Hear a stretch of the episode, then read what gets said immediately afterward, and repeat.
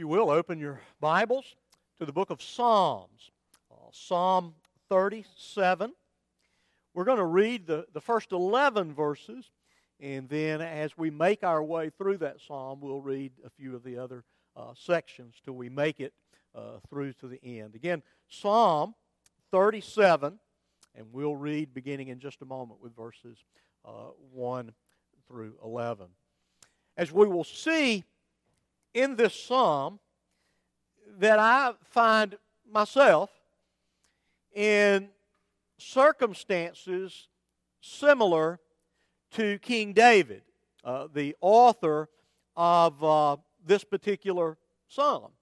In that he says that I have been young, but now I am old. Uh, that's a reality that uh, from a biblical perspective, uh, there's advantages to old age. That is, that we are supposed to have some sense of experience, some sense of insight into life. And so David b- brings that spirit filled, age honed perspective on life. I say that because as we gather on this Sunday, a Sunday as we move towards and prepare for uh, Thanksgiving, some of you could say it's been a difficult year. I have a difficult life. How is it that I can? How is it that I should give thanks? Because life just ain't what I thought it was going to be. Many of us could say something along that lines that if we were designing, if we were coloring in the numbers of our lives, we might have some different colors in our life. We, we, there, there might be some things that we would like to see changed. But yet it remains for every believer, no matter how difficult the providence is. And folks, life can be tough. The psalm was written by a man. Even though he was a king, life got tough. Now, like many of us, not all of us, but like many of us, life is tough because of some choices we made. You know, David's life got tough, not, not only because of the choices he made, but he brought a lot of adversity into his home and upon himself by the sinful choices that he made. Sometimes we can make a direct correlation. Well, I did or didn't do this, and that's why this has come to my life. Other times we're left perplexed. I haven't a clue as to why this set of circumstances, here's the word, has been ordained for my life. I don't know. I don't, I don't know why. And, and I feel the weight, I feel the, the sorrow from these various types of affliction. But yet, if we name the name of Christ, we can, as Jesus said, rejoice that our names are written in heaven. We can rejoice that our sins are forgiven.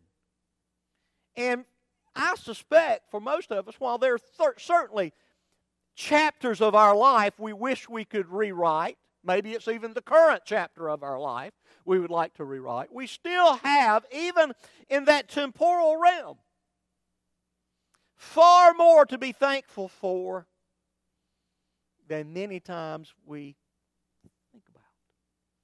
And so let's work our way through this psalm and let's see if we can come to the perspective that the psalmist has. And like all poetry, uh, this poem meanders a bit.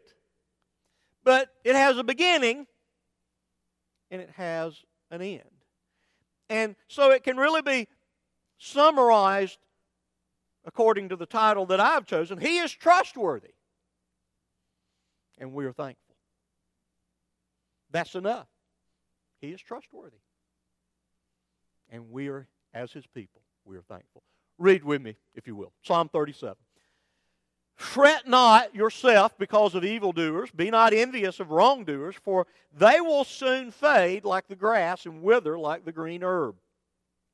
Trust in the Lord and do good. Dwell in the land and befriend faithfulness. Delight yourself in the Lord, and He will give you the desires of your heart.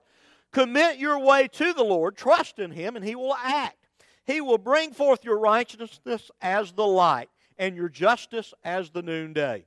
Be still before the Lord and wait patiently for him. Fret not yourself over the one who prospers in his way, over the man who carries out evil devices. Refrain from anger and forsake wrath. Fret not yourself. It only tend, it tends only to evil.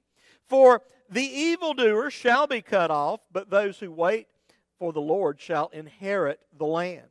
In just a little while, the wicked will be no more. Though you look carefully at his place, he will not be there. But the meek shall inherit the land and delight themselves in abundant peace. Pray with me. Father, once again, we ask that you give us insight into your word. God, that your spirit that inspired these words, you gave them to, to David so long ago, Lord, that, that, that these words that are living words uh, would resonate within our hearts and minds, and that we would understand them, and that your Spirit would apply them to our lives.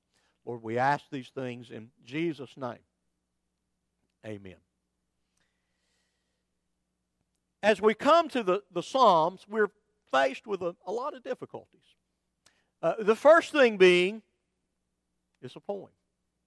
How many, now, I know that there are people that read poetry for pleasure.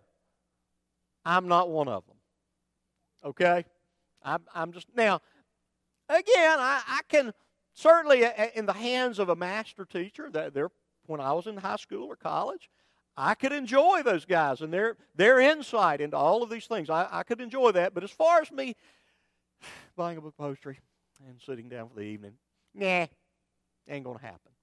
Maybe for most of you, it's not something that's uh, likely to happen. But, but poetry's kind of hard to, to interpret. There, there are all kinds of literary devices that are used reputi- repetition, not reputation, repetition, and uh, exaggeration and rhyme, and on and on it goes that uh, we have to take into account as we interpret the psalm.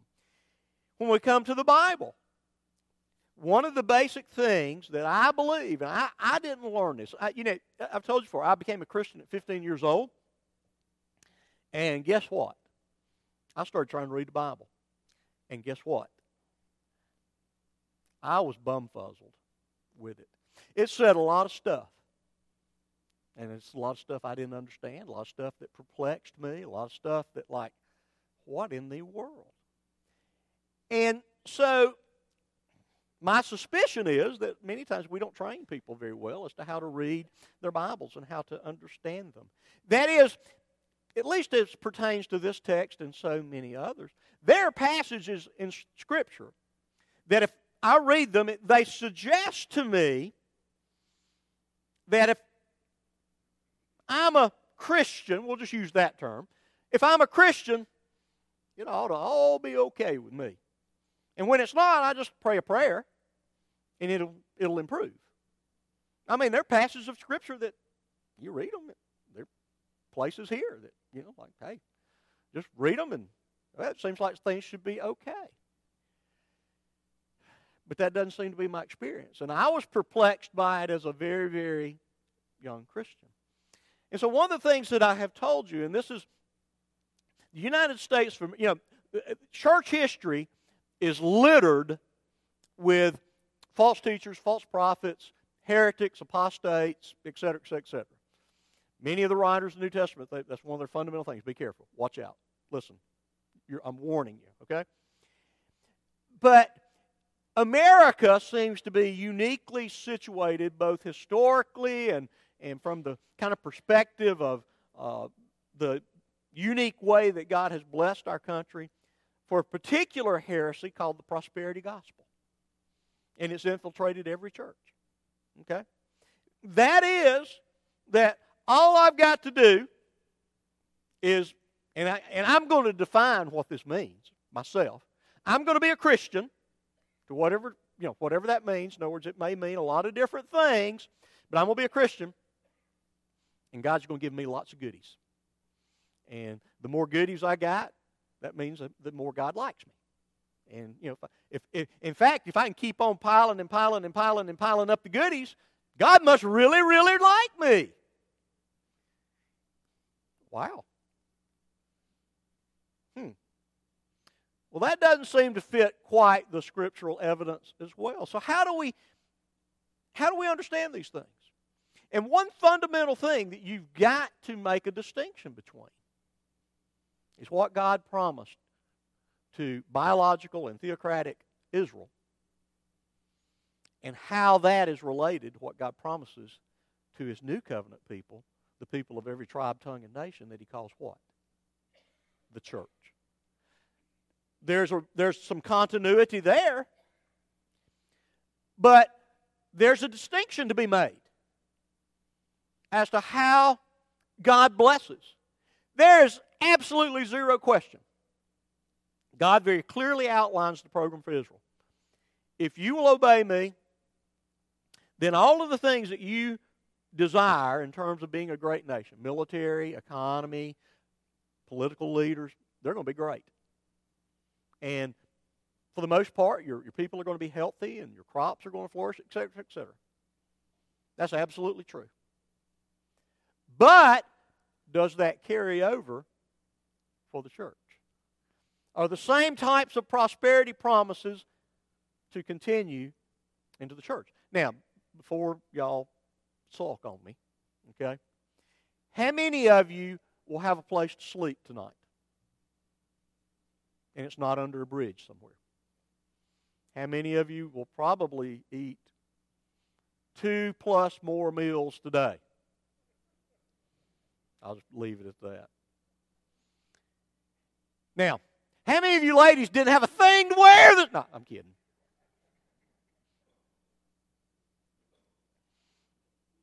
Yeah. Those things are gifts from God. They really are. So I don't want you to think, well, if I have provision, that it's not a gift from God. But God really doesn't guarantee that you're going to have everything that you want. Okay? And sometimes, in some ways, He didn't, doesn't really promise it, that we'll have everything we need in that sense.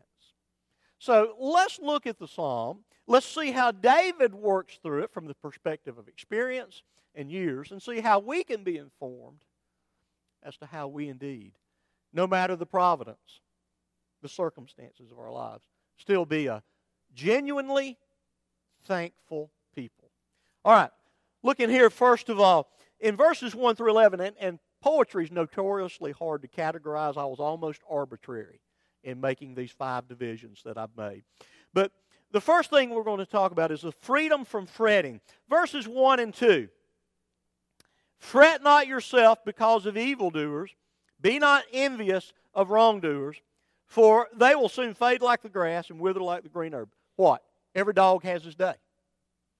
That we may see those that in our temporal, horizontal evaluation, they are thriving. Well, here's the deal they'll soon pass off the scene. They will soon pass off the scene. You remember the, the, the parable of the rich fool, the guy that, that, that you know, looks at, at how much wealth he's accumulated, and he says, you know, hey, my barn's not big enough. I need to build a bigger barn. And then God says, You're a fool. You're a fool. That, that you accumulate all this wealth, but you aren't concerned for eternal things. You aren't concerned for the things of God. And is it not easy? I know y'all look very, very spiritual today. Okay? Yes, it's a holiday season. You get spiritual on holidays, you know. But don't you sometimes look around and it's kind of why them? and not me. Now, what, what, I mean, now, what are we talking about? It may be because their relationships are better than the relationships you're enjoying, you know, your marriage, your children, your parents, your, you know, your coworkers. It, it may be that you look at their finances, and I know nobody ever looks at somebody's car or boat or house or lake house or condo at the beach or house in the mountains or their vacations or anything. anything. None of us would ever do that. But why them? Not. Or why am I struggling with my own health crisis or a health crisis of someone that I love? Why, why, you know, I've, I've always, quote unquote, done things right. And I look around, and those things are hard. Those things are hard. But yet they're part of our experience of a fallen world. There's not a one to one relationship between what we do and what we don't do. And what we see with the naked eye. We just simply need to remember that whatever we see in terms of temporalness, whatever it is, relationships, health, finances, whatever it is, it'll fade from the scene. And it'll fade far quickly than we could ever imagine. David goes on, and his admonition is simply to trust in the Lord and do good. Dwell in the land and befriend faithfulness. Delight yourself in the world in the Lord, and He will give you the desires of your heart. Now, if there's ever been a place to develop a theology of a blank check, there's your verse. I mean, there are a lot of them, but that's one of them. Again, I like God. He's a good guy. And I like Maseratis. And I and I like Porsches. And I like Hummers and Land Rovers and and so I ought to be getting one because I like God. He's a good guy. He's a good guy. Me and God got things worked out. So I'm delighted. I mean, I could I could understand somebody thinking that. But what does it, what does it mean? It means that that word delight is not just, and again, I'm going to use the word in a very non, just be a Christian, which here in Birmingham, Alabama, everybody's a Christian, right? I mean, look at the way our businesses and, and local governments are ran. Everybody's Christian. Right? Yeah. So, delighting yourself in the Lord is the idea that I have God and His Son Jesus Christ, the indwelling of God's Holy Spirit, and I'm satisfied with that. That, that I am overwhelmed with the goodness of God, and that I contemplate that. I revel in that. I rejoice in that. I give thanks for that. I worship the God who has overwhelmed me. And those, those things have to be pursued. You know, I don't know about y'all. But I waste far too much time. Yeah. And, and again, relaxing and, and you know whatever you enjoy. You know, I you know, I watched a football game or two yesterday. You know, again, but when I I think at the end of my life I'm going to look back, and I probably watched too many football games, and and among other things.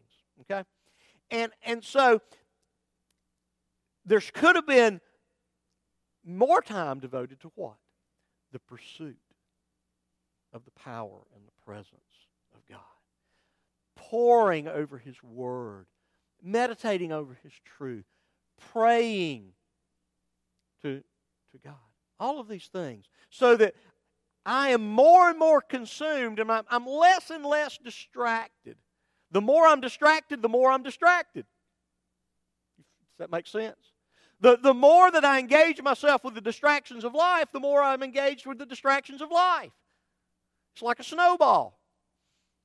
And so, as I spend my time and spend my energy on the things of God, I come to delight in Him more. And here's what He does He doesn't say, well, you know, since you read three and a half chapters, not just three chapters in your devotion this morning, three and a half chapters. I mean, you took up that cross, man, I'm telling you. Three and a half chapters. Then you're really delighting in me. So you're going to get the goodies today. It means as we experience Him and His grace, our hearts are so transformed that our desires for our lives become His desires for our lives. Now, our desire becomes consistent with His desire. Again, when Jesus speaks of praying in His name and Him answering, what does that mean? It means answer, the praying, as I'm transformed, I begin, my prayers begin to reflect the priorities of God. Instead of praying for things that are not within the realm of His priorities. And so it is true that as we are consumed with the power and the presence of God as we pursue those things in our life, we devote our time and our energy that something fundamentally will change about our life, that the things that we're passionate about, the things that we just think we have to have, are transformed so that God delights in giving you not necessarily more of his stuff because, you know, if you think you've got stuff, it's really God's stuff. Just reminding you, you're just using it for a while. But it's not that he gives you more stuff, he gives you more of himself. The greatest gift of God to his people is God himself. Yeah. It's not more of anything else but himself. And in that we find satisfaction. Again, David tells us to commit your way to the Lord, trust in Him, He will act, He will bring forth your righteousness as the light, and your justice as the noonday. Now, that seems to say something along the, the line of if we're faithful to God, everybody's going to sit up and take notice. Hadn't really been my experience. Don't think it's really been too much the experience of uh, the, the church in the sense of it being obvious. But it is true. It is true that you will be known. You may not think you're known, but you will be known for the integrity and the holiness of your life. And you will stand out. You may not think you're standing out. People may not tell you you're standing out, but you will stand out. And so let's go, move forward into verse 7. Be still before Lord and wait patiently for Him. Are you kidding me? This is America. We invented the microwave. Okay? God, so many times, works in a crock pot. Not a crack pot. We, he worked with some crack pots too, but crock pot.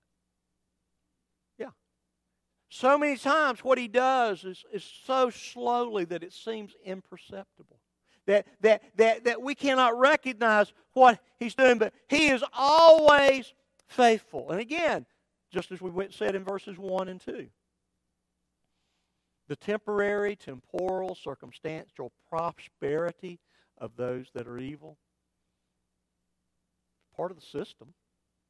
In a fallen world, Many times, those that are wise to the ways of the world do well according to that standard, but it simply doesn't endure. And so we should understand that. Now, it doesn't mean that it'll all crumble before they die. Sometimes it doesn't. I mean, there are many scoundrels that die in great temporal comfort. Okay? There are many scoundrels that die in great temporal comfort. But again, that's not our that's not the, the ultimate perspective, is it not? Verse 8, refrain from anger, Verse 8, wrath, fret not yourself, it only tends to evil. For the evildoers shall be cut off, but those who wait for the Lord shall inherit the land. In just a little while, the wicked will be no more. Though you look carefully at his place, he will not be there. But the meek shall inherit the land and delight themselves in abundant peace. Again, what?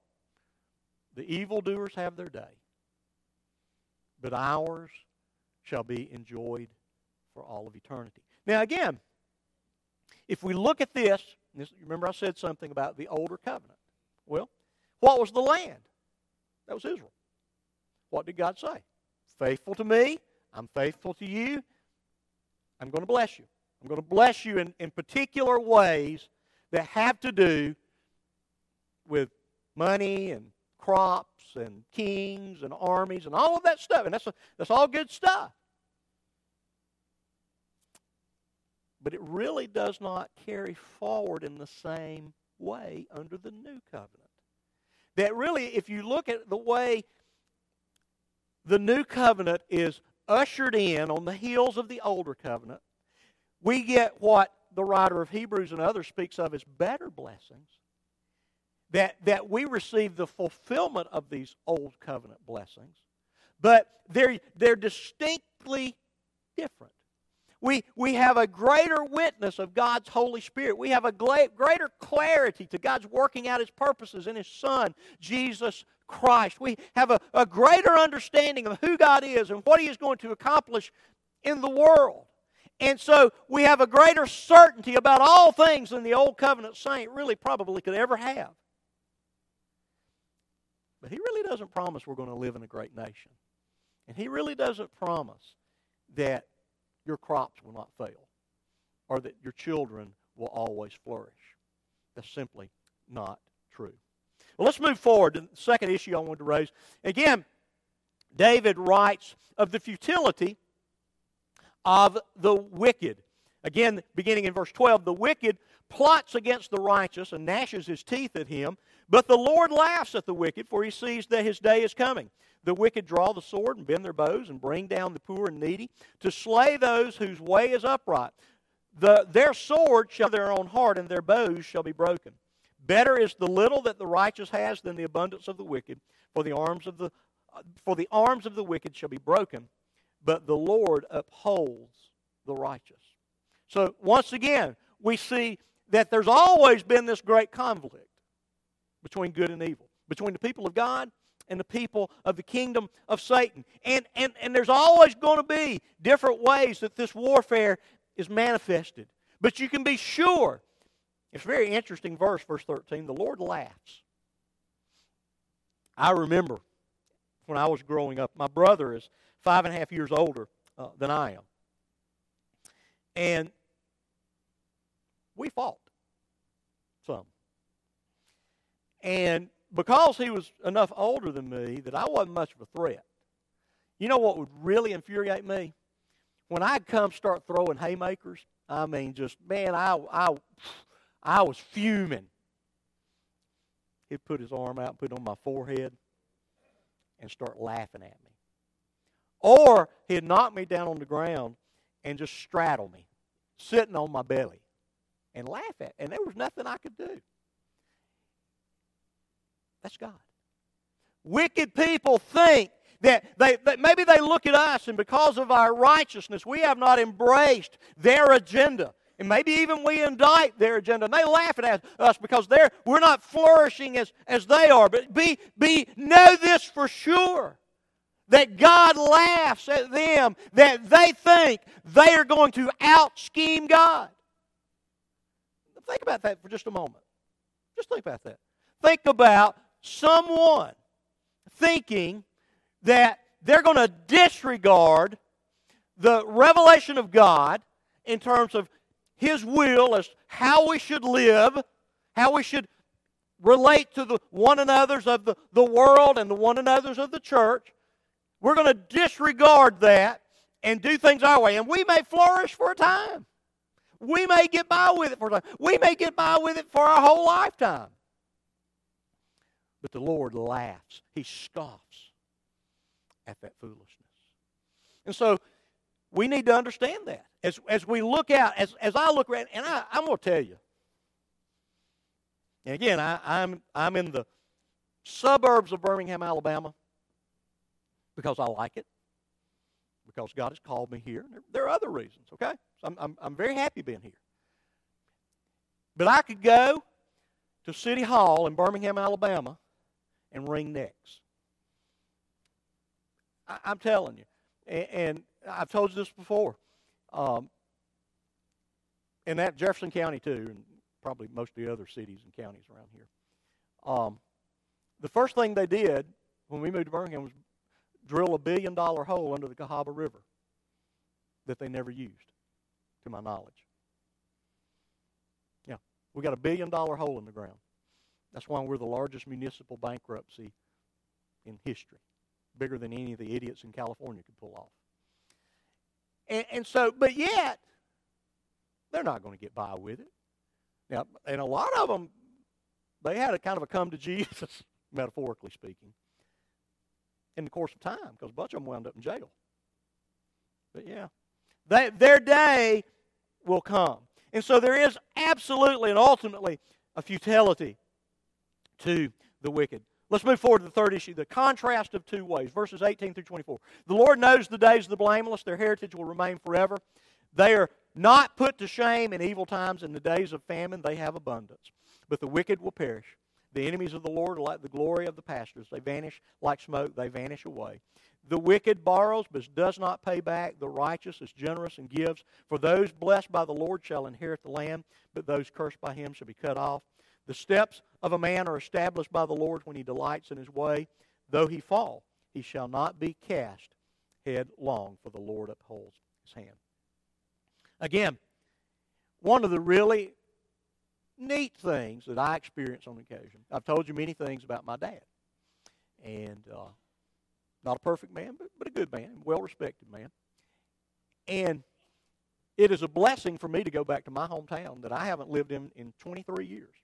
My dad's been dead now for uh, 10 years. Is that right? Yeah, 10, almost 11 now. And speak, people speak highly of his integrity as a businessman, as a builder. And that's it, it, it's so great to not have to be afraid somebody's going to tell me a story of some scandal that he was involved in, that, that, that, that his integrity has, has endured, and so that the righteous will leave a, a lasting legacy. Now, he goes on to say that, that uh, the wicked, they pass away like, like the smoke. In other words, the smoke that was out here this morning going up, it's gone. It's gone. We don't have to worry with it anymore. That's the way the wicked are. Here's something I found. Look at verses 21 and 22. The wicked borrows but doesn't pay back. The righteous is generous and gives. I'm amazed at the generosity of God's people. And I am absolutely amazed as well at the stinginess of those who do not know God. You know, one of the things that gets released typically at some point in the year sometimes is the tax returns of political leaders. And sometimes they gave 2 or 3% to a charity. Really?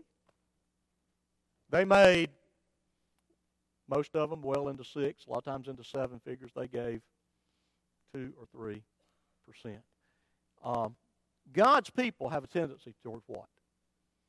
Toward great generosity. They, they give because what? They have, they, they've, they've, they've learned that giving is always rewarded. They, they, they understand that I can accumulate and accumulate and accumulate and what? It doesn't satisfy. It doesn't satisfy.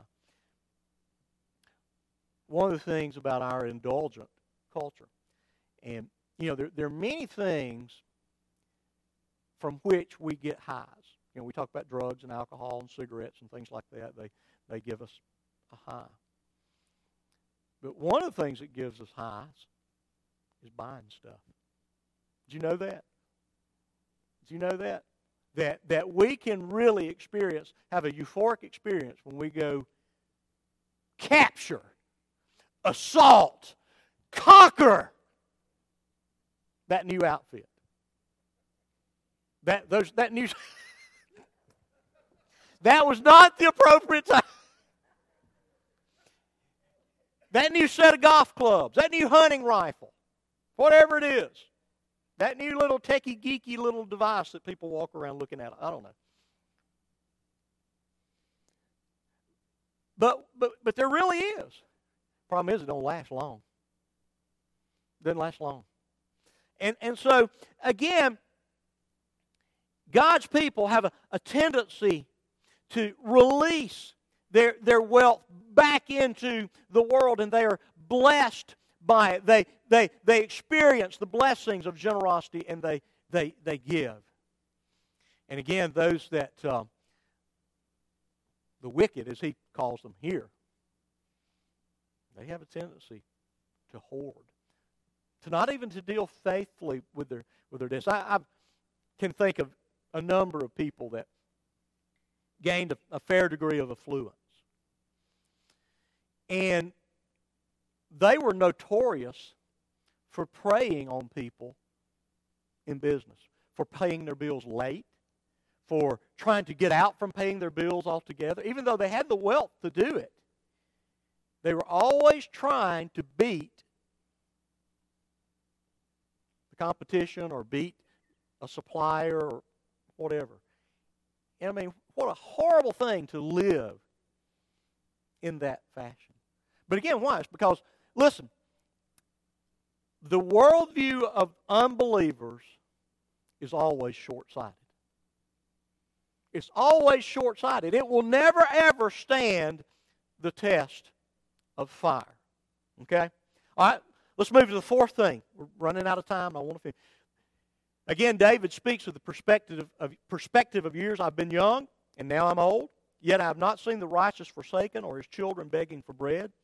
He is ever lending generously, and his children become a blessing. Turn away from evil and do good, so you will so shall you dwell forever. For the Lord loves justice. He will not forsake his saints. They are preserved forever. But the children of the wicked shall be cut off. The righteous shall inherit the land and dwell upon it forever. And the mouth of the righteous utters wisdom, and his tongue speaks justice. The law of his God is in his heart. His steps do not slip. The wicked watches for the righteous and seeks to put him to death.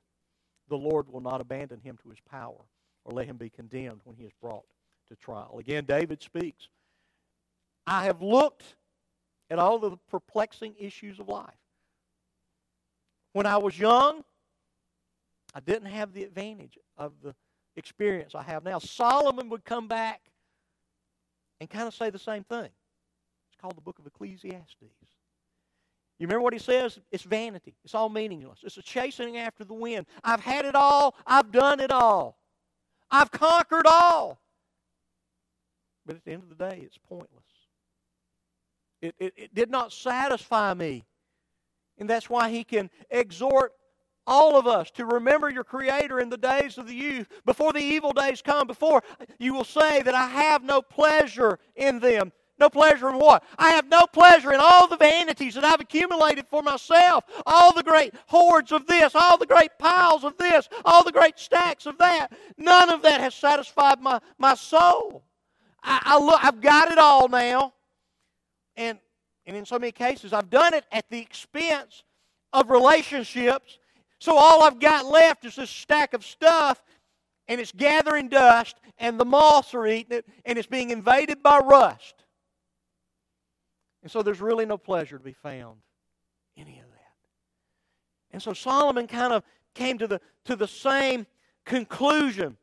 Now, again, we see there in verse 25 I have seen very godly people go through financial trials. I've known very godly people lose their homes and so forth and so on. I've seen them lose their businesses. Again, Old Covenant, New Covenant. God does not guarantee you that everything you touch is going to turn to gold. I know I've known a few people like that, but most most of us it's a lot more difficult than that. And so again, uh, David writes to us, and, and I, I see this, and again, God promised under the old covenant his provision, His watch care, and I think it's still normative. I think it's still normative to God for God to provide for His needs. But you can't say it's 100%. You, you see godly people that have suffered and suffered and suffered, and they, they've been under persecution and things that we can't imagine, and their godliness is far beyond ours, and guess what? They pass from this life owning nothing. they pass from this life largely because of they've been deprived of basic needs. But again, David looks at this and he says to, to us that still what we must do is, is to turn away from evil and, and do good, that, that the Lord loves the practice of our, our justice. And he will never forsake the saints. Now, that is something, what does the New Testament say?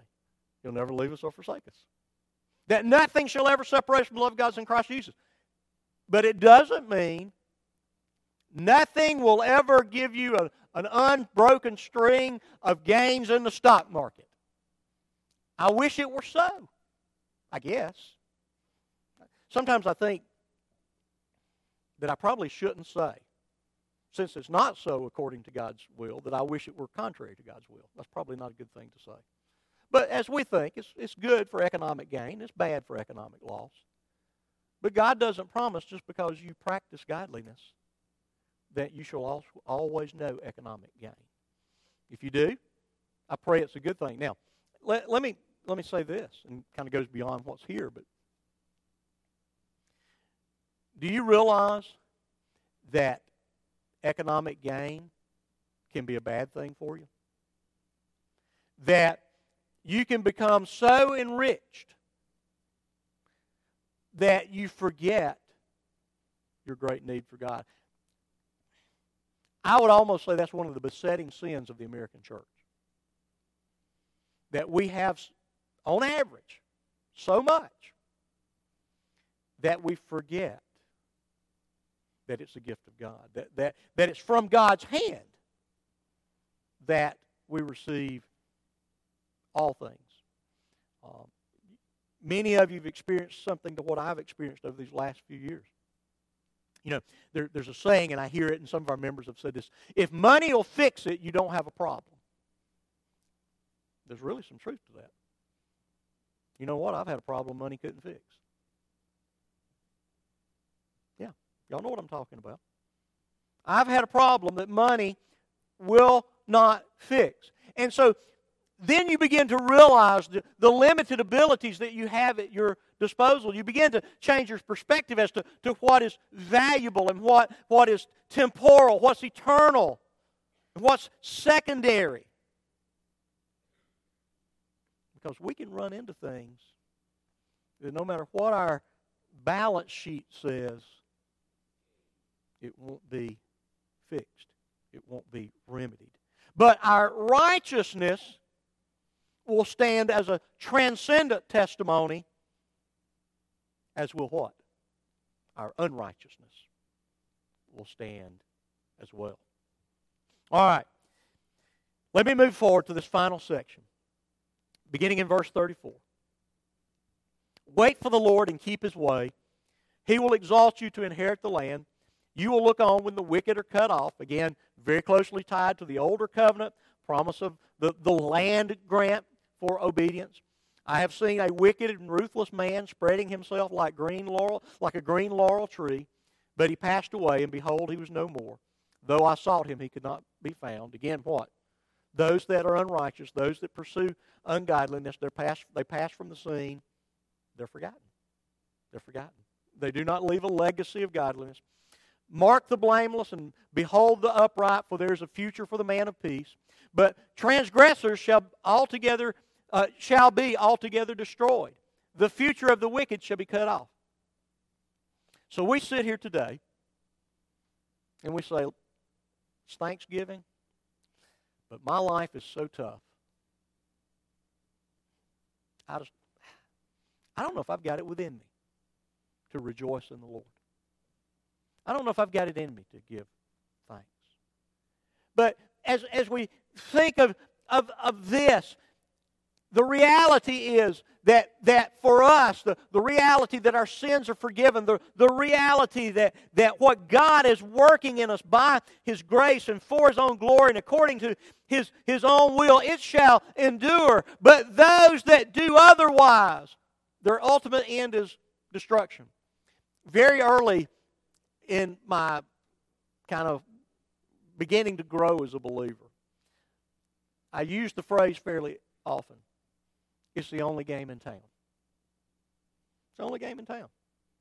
What, what was I talking about? The reality is, you can try to do life your way, or the world's way, or Satan's way, or whatever, however you want to characterize. You can try to live for everything that which is in opposition to God affirms. You can try it. And the end thereof is destruction. It always will be. You may not see it. It may look like that the end of those that live that way is, is great accomplishment. It may look that way, but the end, according to the Word of God, is destruction. But your life, your life of righteousness, your life of faithfulness will be an eternal testimony to the grace of God. So we can give thanks, even though we look and we, we think, it's just not what I'd like to see. Life is just not what I would want it to be. I, I see people that have compromised in every area, and they're getting way ahead of me. But they will, according to the Word of God, have their just reward. As will you. Your faithfulness will not ever be unrewarded. Your faithfulness will never, ever fail to gain the attention of Almighty God. And He will ultimately reward us with what? Well done. Well done, good and faithful servant. Now, quit the striving and enter, enter into your rest. And for that, we give thanks. And then finally, verse 40 the Lord helps them and delivers them. He delivers them from the wicked and saves them because they take refuge in Him. One of the things, as I say, now it, uh, I guess I'm a little past middle age, just a year or two.